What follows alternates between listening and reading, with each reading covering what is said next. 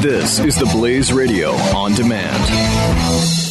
Individuals and businesses with tax problems, listen carefully. If you owe over $10,000 in back taxes or have unfiled tax returns, we can help you take back control. The IRS is the largest and most aggressive collection agency in the world, and they can seize your bank account, garnish your paycheck, close your business, and file criminal charges. Take control of your tax problems now by calling the experts at Tax Mediation Services at 800 600 1645. That's 800 600 1645. 800 600 1645. I am so glad that you are here in the vault because today we have pulled out some of our more precious items out of the vault, but they're not necessarily expensive. They're just extraordinarily rare.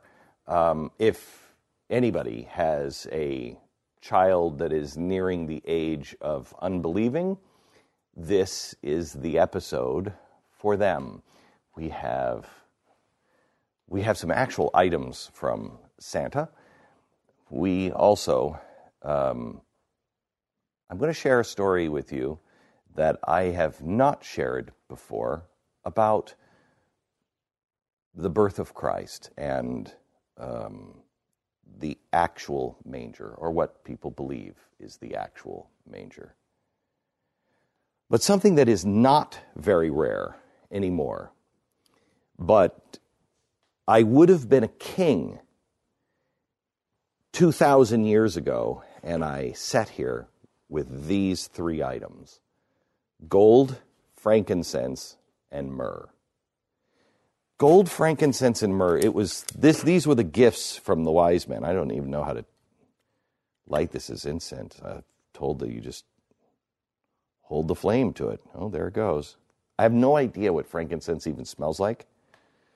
Um, but gold, frankincense, and myrrh were the gifts of the three wise men, and they were kingly gifts. Um, uh, incense uh, for um, the priest, um, myrrh for the anointing, and gold for a king. I don't think it's supposed to burn. So far, it doesn't smell like anything. Oh, if you've ever been to a Catholic funeral, I know what frankincense is now. Um, frankincense and myrrh are both a resin. And the reason why this was so expensive is because of the way it was farmed, if you will. I didn't know anything at all about frankincense until we did research for a book that I put out uh, called The Immortal Nicholas. And I just want to read just the first couple of pages because in the first couple of pages, the main character who becomes the immortal Nicholas, um, in the first few pages, he is a frankincense farmer. And I want you to, I just want you to listen to what it took to be able to grab frankincense.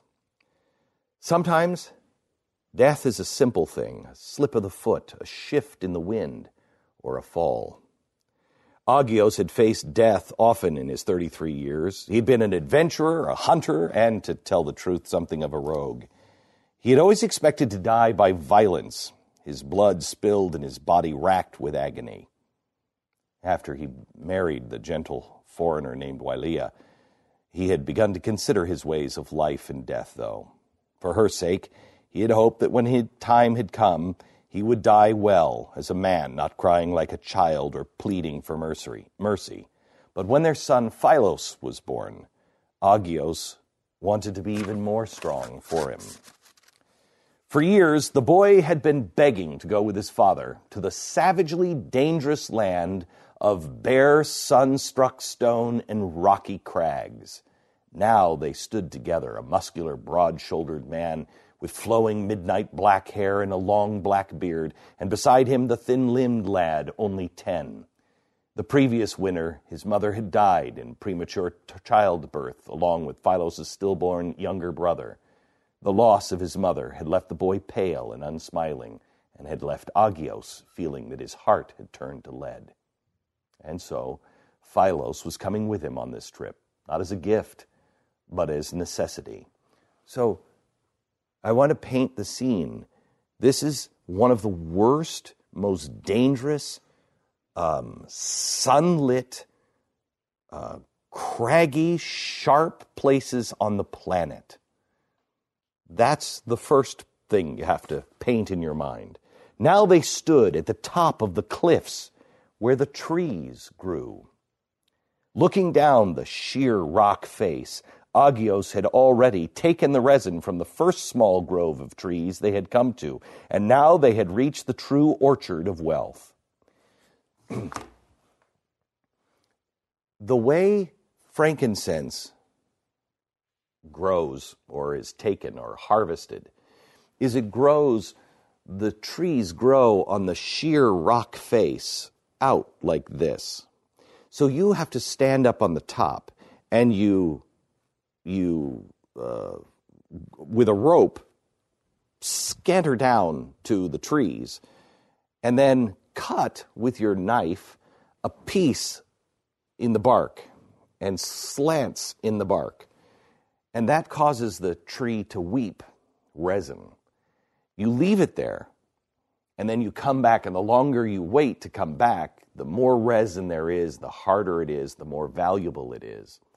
But because it's so valuable, as long as you're willing to rappel down a cliff face, anybody can get it.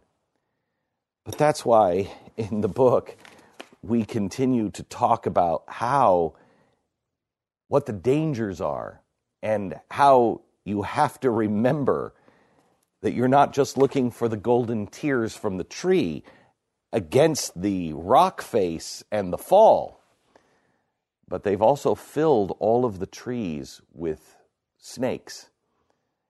Now you have asps in the trees as they writhe, looking at a, a cliff in those days where frankincense was being harvested would have been quite amazing as the trees looked as though they were moving, but it wasn't the wind, with deadly snakes to keep those who might steal the precious resin. They would go up, move the snakes, take a knife, chip off the resin, put it in a bag, and it was probably about this much that would have been given to Jesus on his birth. Today, we open up the vault and we show you the trappings of Christmas that we have collected.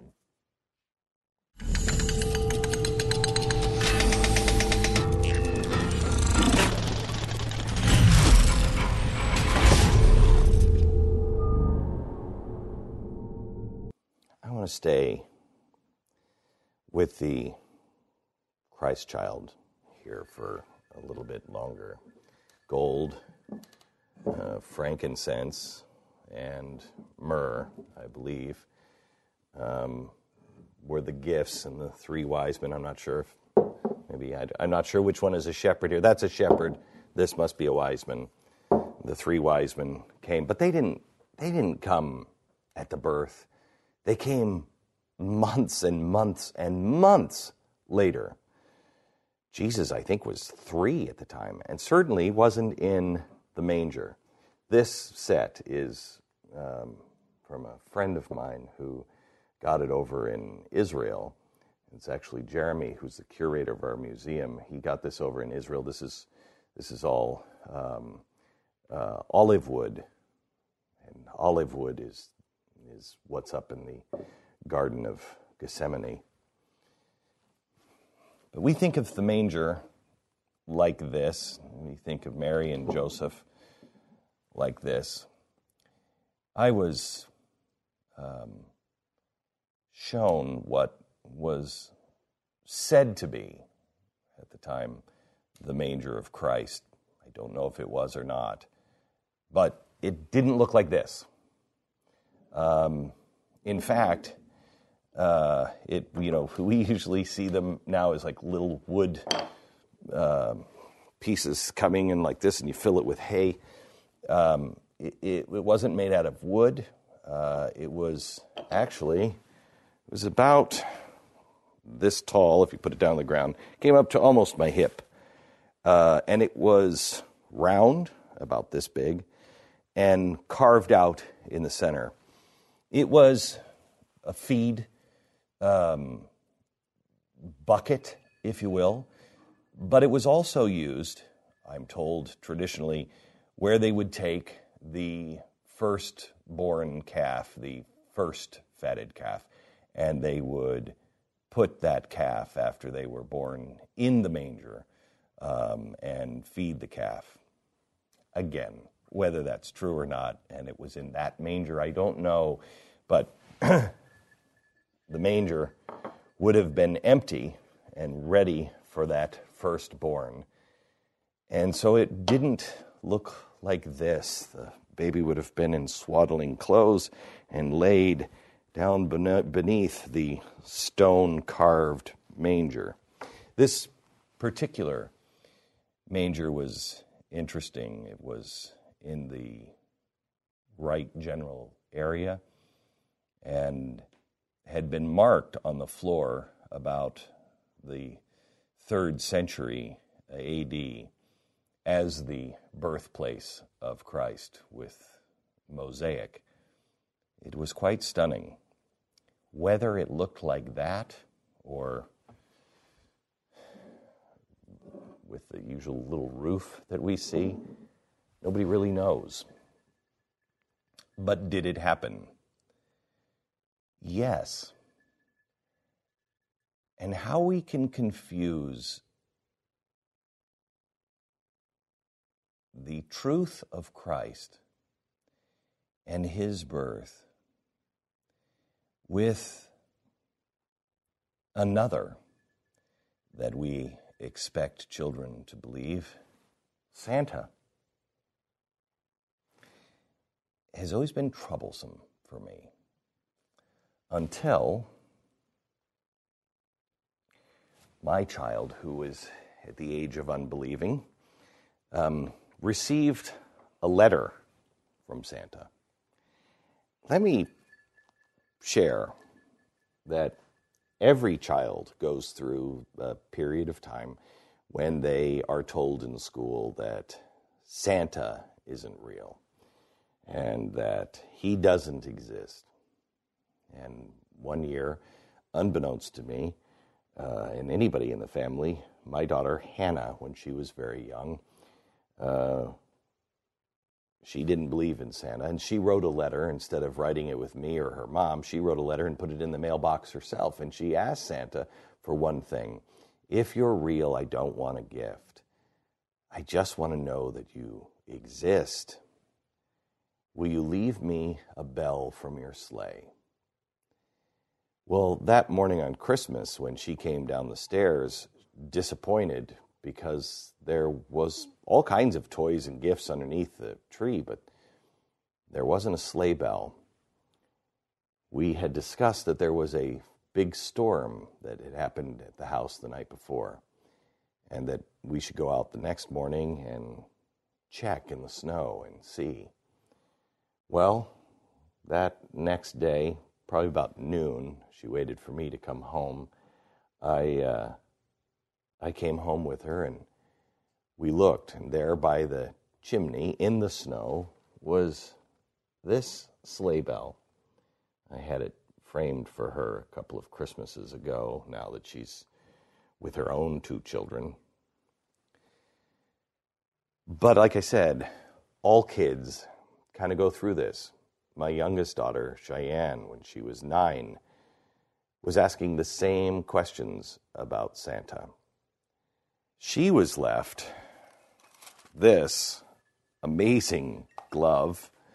As you can see, it says claws here, and you can even see where the, the reins had been held for a very long time. He's kind of a big man, but these are tight fitting gloves even for me. But he's got hands about my size. Believe or not, he answered it best for her in this letter that she has kept now in this glove. if I may share it. My dearest Cheyenne, you're coming to the age where most children begin to question the spirit of Christmas and whether or not I'm real. It breaks my heart that as children grow, the magic that we have shared over the years in childhood begins to fade and is eventually forgotten. I wanted you to know how dear and precious you are to me. I have so enjoyed watching you grow over the years and know that you will grow into a beautiful, talented, smart, and most of all, kind and charitable woman. You must never doubt the spirit of Christmas, the joy of giving, the importance of laughter, and the dearness of a child that is in need. As the years go by, you will need to help me help others. Help them see, even if they no longer believe in me, that the spirit of Christmas lives deep within you and deep within them. This spirit is the spirit of the ever loving and ever living Christ, the baby whose birthday I mark every December 25th. Grow close to him and search for him and serve him always, just as I serve him. This Christmas, I'm leaving you something very special to me my glove. Mrs. Claus made these herself to keep my hands warm on my yearly trip. I will keep my hand in my pocket for the rest of the night and keep it warm, as it is important to me that you never forget this year of magic and the warm feelings of giving and receiving. May those feelings aid you for the rest of your days, and may His Spirit warm your heart as this glove has warmed my hand. In the name of Christ, I leave this special gift for you alone. S. Claus. Anyone doubts the spirit of Christmas burns fiercely in your heart and will keep you warm the rest of your life.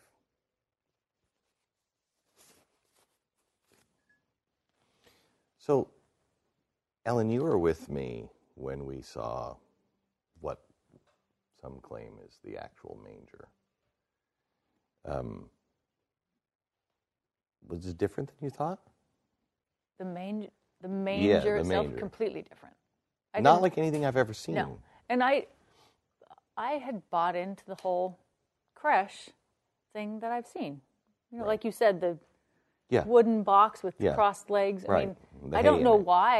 Mm-hmm. It had never occurred to me to look up one. I guess that seems so logical, right? Looking Right. at that box and knowing that it was in a stall Yeah. where horses were. I mean, that looked, and I'm sure there were some that were like that. Right. There are some most, wooden ones. Most of the things are big. If you look, if you Google, you know, original manger, you, you won't see what we saw, but you will see big stone slab stones about this big that are kind of oval shaped and cut out like a trough. I mean, just really like a horse trough that you see today. I mean, Right. it's, it's interesting. Except carved out of stone. Right, except carved out of beautiful Yeah. stone. Right. But this one was not quite like that. No.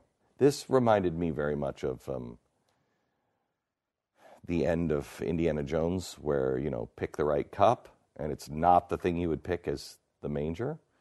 But the way they described the area at the time, if this was indeed, you know, the birthplace of Christ, who knows? It was everybody claims, you know, it's kind of like George Washington slept here.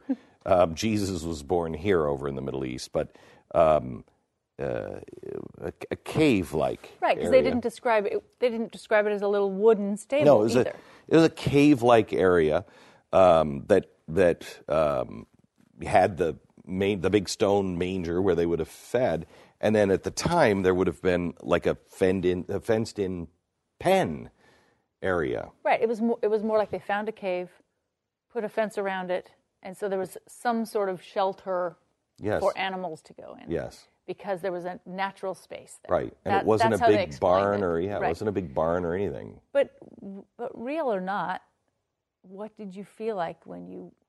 I mean, as you looked at it, if and even thought there's a possibility if this isn't the one. Pretty isn't- humbled. yeah, if this isn't the one, it is Yeah, pretty humbled. It's like it, correct. It's it's like at it. least something from that time. and it's not like what you see in the. Yeah.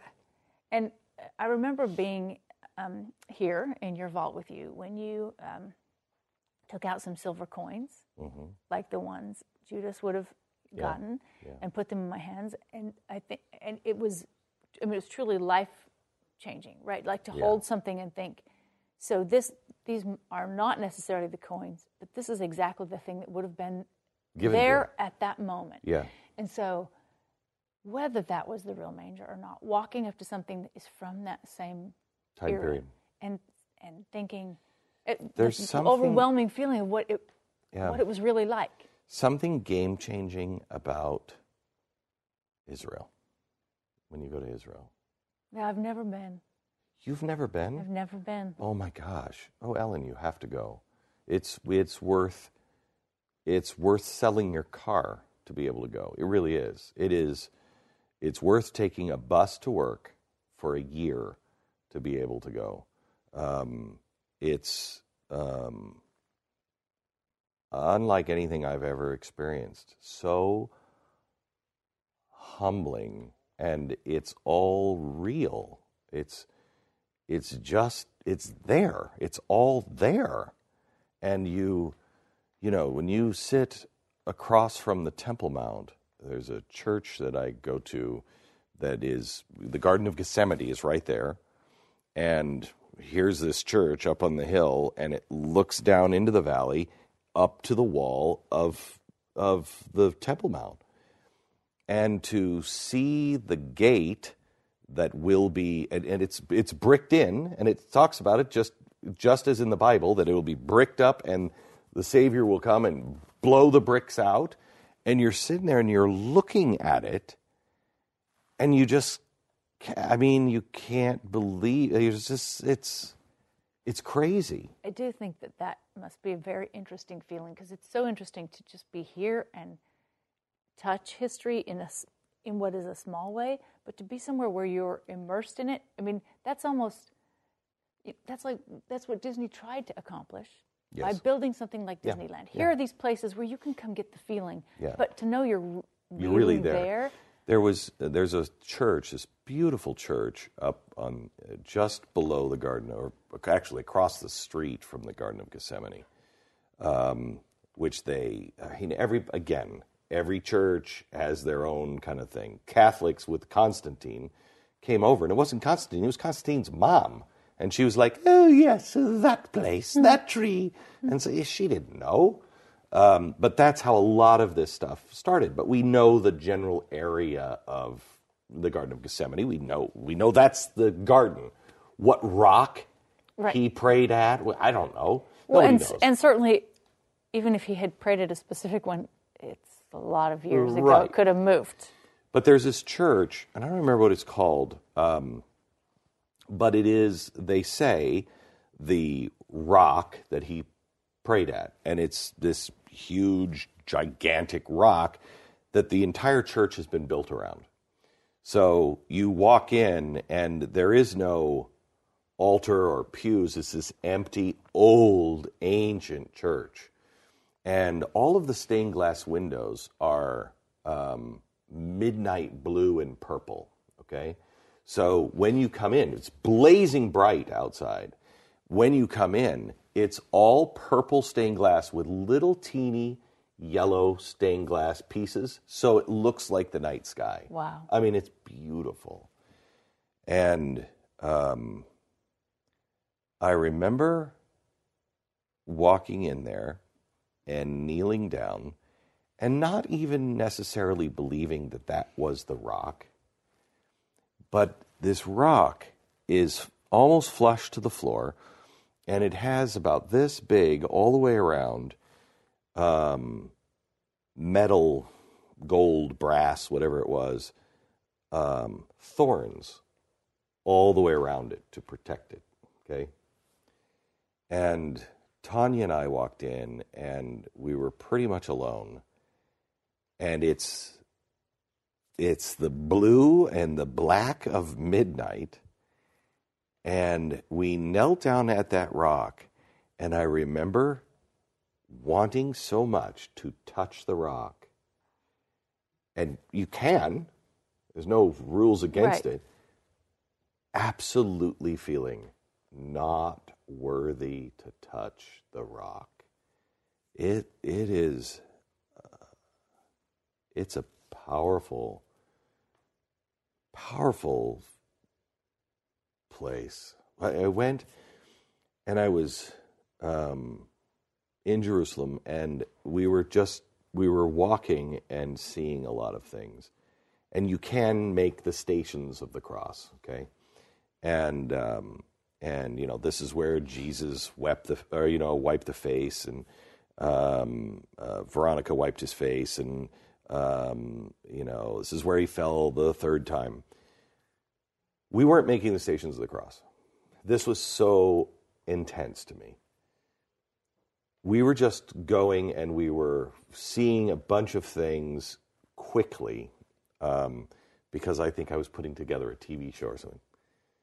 And I come around a corner and um, you're kind of coming down a hill, a little hill, and I come around a corner. It's cobblestone streets and rock streets, and come down around, and I hit a corner. And as I come around the corner, I trip and I fall and I'm down on my gra- on my knees and I'm getting up and I'm feeling really stupid and I look up and there's a plaque for the stations of the cross where Jesus fell the first time. And I'm thinking the same rock, the same this is where Right. he, you know, this is where he tripped. It's, it's just so real. But isn't that the whole reason that you are so, feel so compelled to do what you do here? Yes. Is because it makes it so much more real. To when you touch it and you see it, it it.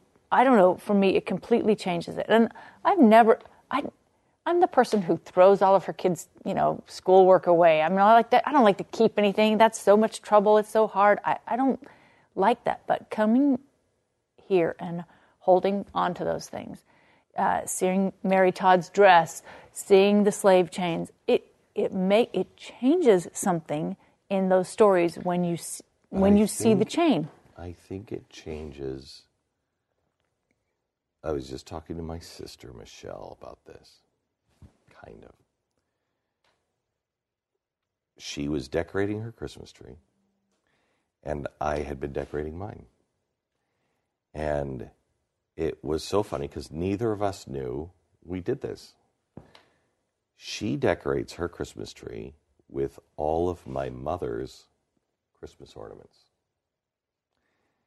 And I decorate our Christmas tree with all of my grandmother and grandfather's.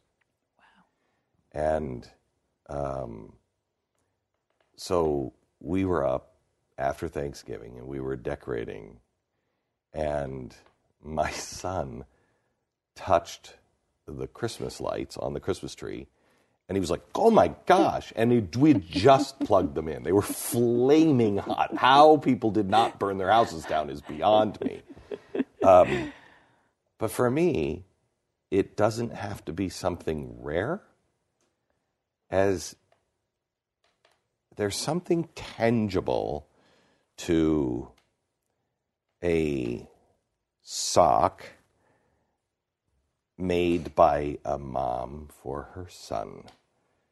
Um, getting up on Christmas, mine was the choo choo train sock, you know? And, and who even does this anymore? So is that yours? No, this is we found this. Um, it's not mine. It looks exactly like mine growing up. So your mom made your sock, My mom made all of the socks. and it was similar to this. Yes. Look, I mean, look at this. We found we found these three, and I bought them because they reminded me of my mom, and they were like three dollars. I love them. Oh, they're beautiful. 1951. Both of these socks are marked 1951. Look at the beadwork, and this is what my like my mom used to do stuff like this. Look at that. That's extraordinary. Did That's your mom not do that? No. No. No. No, my mom did sew my clothes though, and I do think that you're right. I think there is something um, when you're when you have something that your mom has made or that has been passed down to you, I use my, my the measuring cup I use in my kitchen is my grandmother's. That's the measuring cup. My and, toaster is my grandmother's. and there is so the items connect you to them, and but th- that's what I mean. You can hold the slave chain. It's not whether it's rare or not. It's that it connects you to that moment Yes. in history. When you have to hold the item, all of a sudden you are transported. It it it. I just didn't know how important it would be. So, you know, not everybody can collect things, but they don't have to collect them. They can go to the historical places in their own area. I mean, they can have this even have to- experience. You don't even have to do that. We are living in such a disposable world. When you ask me, is this yours? Oh, what I would give to say yes. But it is someone's, right? Like someone know. else's mom No, I know made that. this. I know that. But what I'm saying is, you don't have to be a collector. No. Just don't be so disposable. Right, that's what it taught me. That's why I said I, you know, I'm I'm the person who's like, oh my goodness, this is like the 18th math paper this week. I don't need to keep them all. Uh, no, I want to keep, you know, I want Some of them. Yeah, I don't. I wouldn't look fondly back to my math papers, Hmm. but it was probably because I got really bad scores in math. But uh, there are some things. My daughter Mary made me a little coin dish when I was little. I love it. I still have it. Um, you know, there are things, I don't even have coins in my pocket anymore. No one will even know what a coin dish is. you're right. No one will know what a This coin morning, dish I is. this morning I left all of my pennies and nickels even when I bought something at the store because I didn't want to have yeah, those. like, pennies. I'm to carry those around. yeah. Did you make? Your mom didn't make them, but did you? My mom did not make. I, I had a store bought stocking that I still have. I use the same stocking now when Santa comes to my that house. you had? that I had when I was a little girl. It's about this big. It, it has been mouse eaten. It has holes all over it. I use the same one. Um, but I, I made my kids' stockings, and it's because my daughter's one. We are visiting his sister. His grandma, his mom is there, so grandma's there. Everybody's there. We're hanging up the stockings. We've bought her a stocking. We're hanging up the stockings. It's boy. Christmas Eve. It's about 4:30, 5 o'clock Christmas Eve. We're hanging them up, and my husband looks at me and goes, "Yeah, my mom made all of our stockings. So I rush to the store. Rush, This is rush. when you're still young and married. Just you, yeah. Yes. So it's you early, you, and you're yeah, like, you think you oh my have, gosh, I have to. I have to make it. So I'm, I'm pounding on the door, crying, "You have to let me into the fabric store." And I made I made one that night. Um, now I've made all of my kids their stockings since then, and I stupidly made them huge. They're about this big. Santa has a lot of work to do when he comes to my house. Yeah, look at this. Little fold here, only in the front. You're not putting anything in here. You're not putting I know. anything. See, Santa loves that mom. Santa was- is yeah, Santa's Santa- angry when he comes to my house. Santa is happy with this, and mom and dad are happy with that one too. I'm just telling Jeremy that, you know, we did the research for the Santa Claus, um, his story the other day, and I'm I we have to have in the vault a copy of Washington Irving's story. It's the history of New York by so and so Knickerbocker, which was his pen name. Okay. Um, and uh, it's the first time that Santa was introduced in 1805, and he was 22 years old, and um, he wrote it. And after doing that episode and doing all the research on Santa, I understood.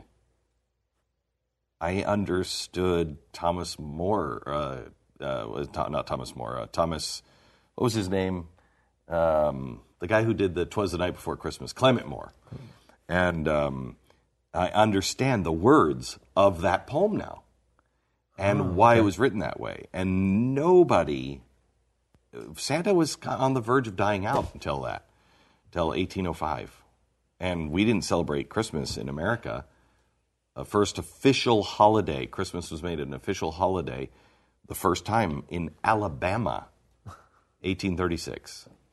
I did find Crazy. it that's such a fascinating thing that we thought of it as so sacred that we wouldn't have celebrated it in these pagan Yeah, we paganist. I mean, you would have just celebrated Right. it in your heart. Is Yeah. kind of the you know the Right. thought. You might have had a religious ceremony, but that would at church, but Yeah. that would have been it. And there were several times in history where Santa and the garishness of presents and everything was overthrown. And the churches kind of reset it and then brought it back. And then Santa, but Santa never kind of went away. And then we got too out of control. And I mean, it's really, It's interesting though because now even with um, with how commercial it is, Mm-hmm. I and I'm very religious, so I like the all the religious aspect, but I would miss. I would miss Christmas. I mean, I would miss the Oh, trappings would- of Time, festive Christmas. season. I Yeah. don't think you would be able to, I don't think you'd be able to pull it away. And I like that. And I like that it makes me think about Jesus not just for the day, but for a whole season, right? Like it lasts The now for problem such is, a is long the, time. the problem is, is the commercialization. I know. You know, the number, do you know the number one gift in 1900? The number one and number two gift for children on their wish list. They're asking for something. 1900, what was the number one and number two gift for Christmas they were asking for? Bible would be my first guess. Scripture. Not a clue. Number one, nuts. Number two, sugar. But don't you still get that? I mean, do, do you? I mean, Santa always brought me nuts in my stocking. Now he brings like oranges and No, Yeah, that's what we Healthy. do these but days. no, but no, but not. Be, he see he brought that because that was special too. Citrus fruit was very hard to come by, in the winter. Mm-hmm. so he would bring candy and oranges and nuts. So s- that that's how old So, I am, Glenn. You know, so, something that we did, wow, wow. Something Yeah. that we did la- last year for the first time because we've got five kids and the commercialization is just getting Yeah. out of control. Before they could open up any of their Christmas presents, we went as a family to an old folks' home and sang carols. Uh-huh. So it took away the jumping out of bed, running downstairs, tearing into the presents, and that whole, you know. You did we've that in grown the morning? We do that in the morning before the kids could ever open up anything. Oh my We gosh, you are the devil dad. No, how! Because No, I, I mean from the did- va- I the mean kids, God yes. bless you from the kids' point of view. My dad used to make us go to the old folk home. But the spirit it brought was just amazing. I bet. I I, bet, bet, that changed. bet. There was Changed uh, your entire about five or six families that did it last year uh, from the from the congregation. I keep was- saying for Thanksgiving, I keep saying to the family that we should go serve at a soup kitchen. Forget our, let's bring the whole family down, go to soup kitchen and have Thanksgiving and and make somebody else. I can't get a single person in my family to go along with me. Dad, mm, But some we other the turkey. Saturday, whatever. We could do that. Not on Thanksgiving. All right. What is the secret that you guys are holding in your hands that I keep interrupting and not So letting you? I have a copy of it, but this is this is the real deal here. This is the way This is what it looked like uh, when it appeared. I mean, of course, it's a little bit smaller, but this is the um, the article, the one about Virginia. Okay, so you've never heard this. Mary's never heard this Yes. either. Okay, this is from the Sun newspaper, um, and this was uh, 1897, and it was a letter to the editor. Okay, I'm a little eight-year-old. from an eight-year-old girl. Eight years old. We take pleasure in answering once and thus uh, prominently the communication below, expressing the same time our great gratification that is our faithful author is numbered among the friends of the Sun. This is an eight year old girl. She writes, Dear editor, because she asks her parents, Is Santa Claus real? And her parents say, I don't know, ask the Sun. Okay? the Sun, it's like the end of uh, It's a Wonderful, not It's a Wonderful Life, but The Miracle on 34th Street. Is the post office going to lie? Is the sun going to lie? Dear editor, I'm eight years old. Some of my little friends say there is no Santa Claus. Papa says, if you see it in the sun, it's so. Tell me the truth. Is there a Santa Claus? Virginia O'Hanlon, West 95th Street, New York. Virginia, writes the Sun, your little friends are wrong. They have been affected by skeptic, uh, skepticism of a skeptical age. They do not believe except what they see. They think that nothing can be which is not comprehensible by their little minds. All minds, Virginia, whether they be men's or children's, are little. In this great universe of ours, man is a mere insect, an ant in his intellect, as compared to the boundless world about him, as measured by the intelligence capable of grasping the whole of truth and knowledge. Yes, Virginia, there is a Santa Claus.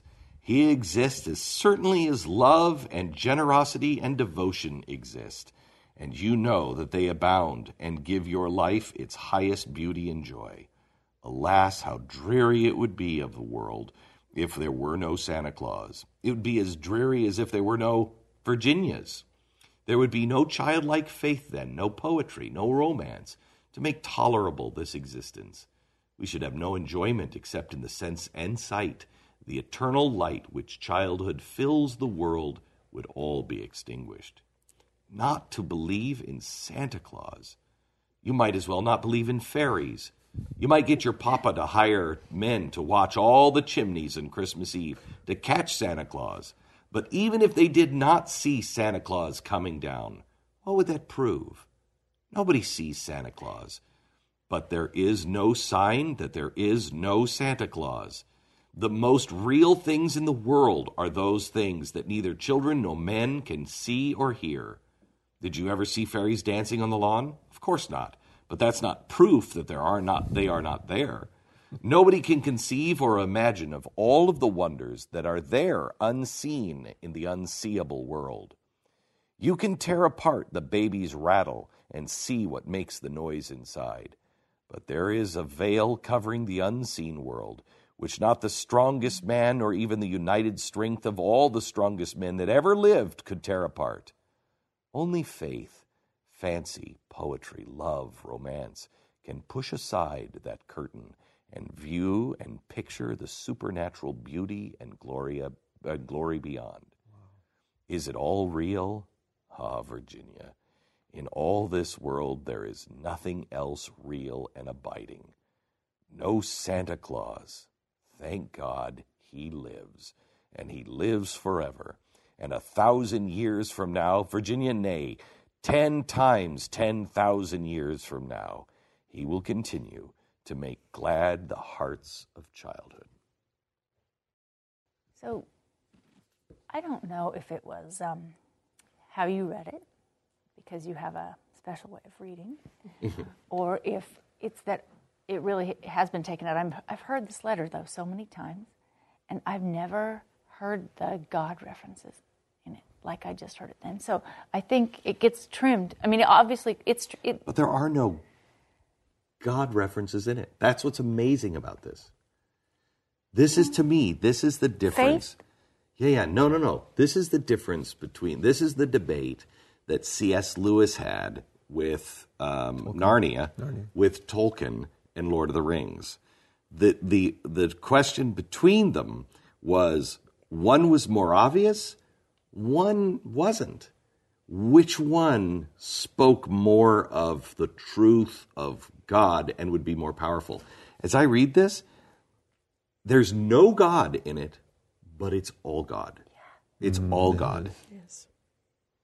So I don't know what I would have edited out to make God. It might have been just in the way somebody else was reading it to you, but because it's all God. And that's, I think that's the point of the sleigh bell mm-hmm. and the Santa glove yes. is they're not separate. They're not separate.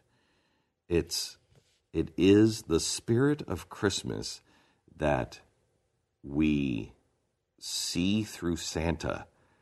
Could be just a mall Santa. But when Santa is truly alive in a home, it is truly the Spirit of Christ.